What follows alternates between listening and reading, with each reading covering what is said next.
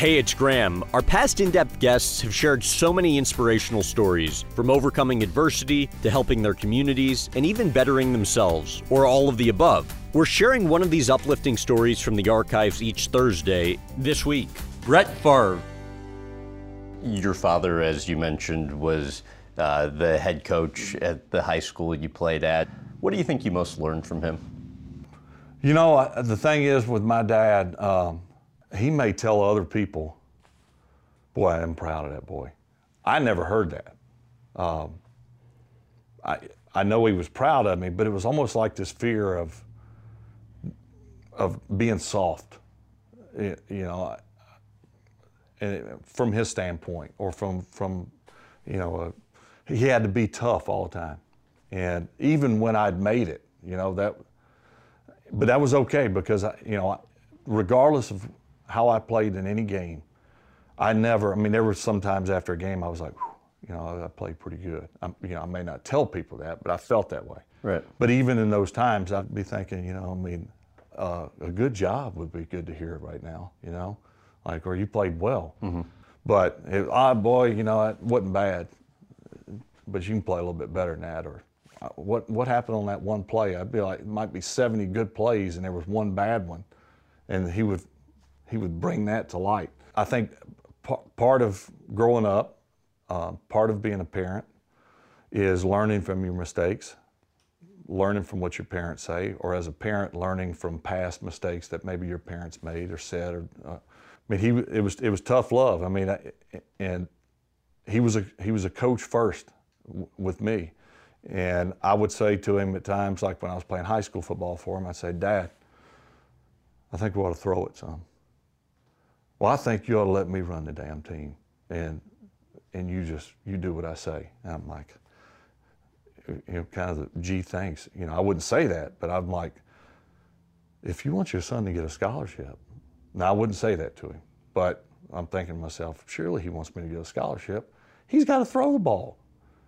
But but uh, long story short, it worked out, and we didn't throw the ball, and that makes him look like Well, right. didn't me. e- Except it did almost prevent you from getting a scholarship because you did have this strong arm Yeah, and but he didn't nobody look could at it see that it way. Until you're yeah, right. absolutely right. Right. Uh, you know, to him almost was 100% guaranteed. You think he was tougher on you? Oh, absolutely.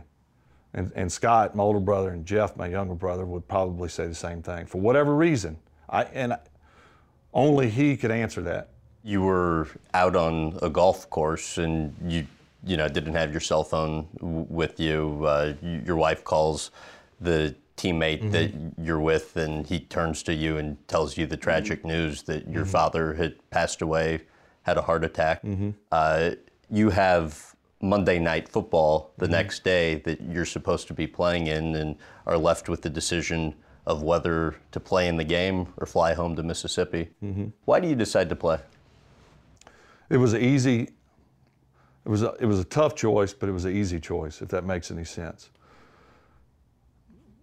Up to that point, any any conversations with my dad always involved football. As far back as I could remember, and as I look back at even uh, today, if I saw a picture of me as a as a child before you know I could remember, and I just see a picture. It has to do with football or baseball. Not working on the truck, not sawing down trees, not uh, you know going to a business meeting.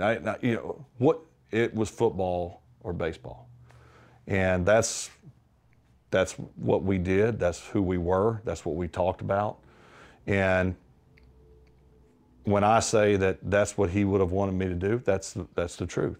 And all the teammates, it was such an amazing moment in such a tragic uh, circumstance to see how the guys rallied around me. And I really, at that point, really understood what a team and a family really was about.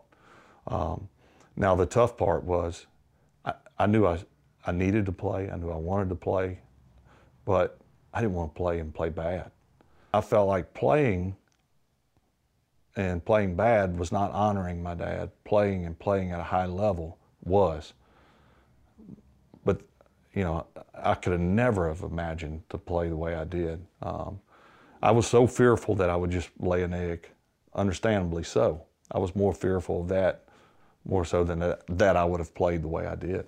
And you, that's apparently the only game you've ever been really scared for.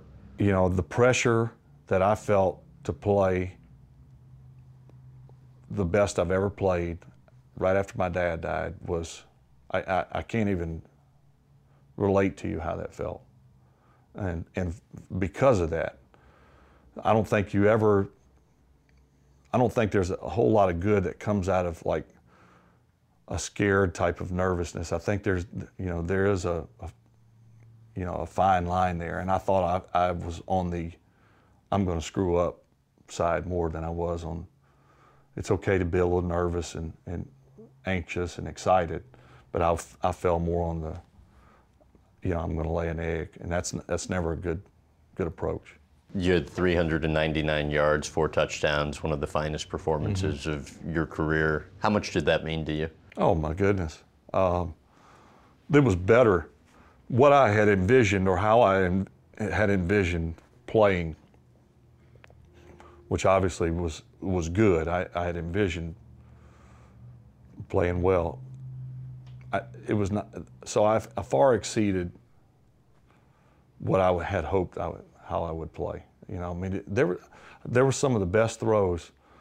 As I think back to that game, there were a couple throws that that would rank as maybe some of my best ever. Really? But there were also some that had no chance of being caught by our guys, but yet they were, and so it was just one of those nights.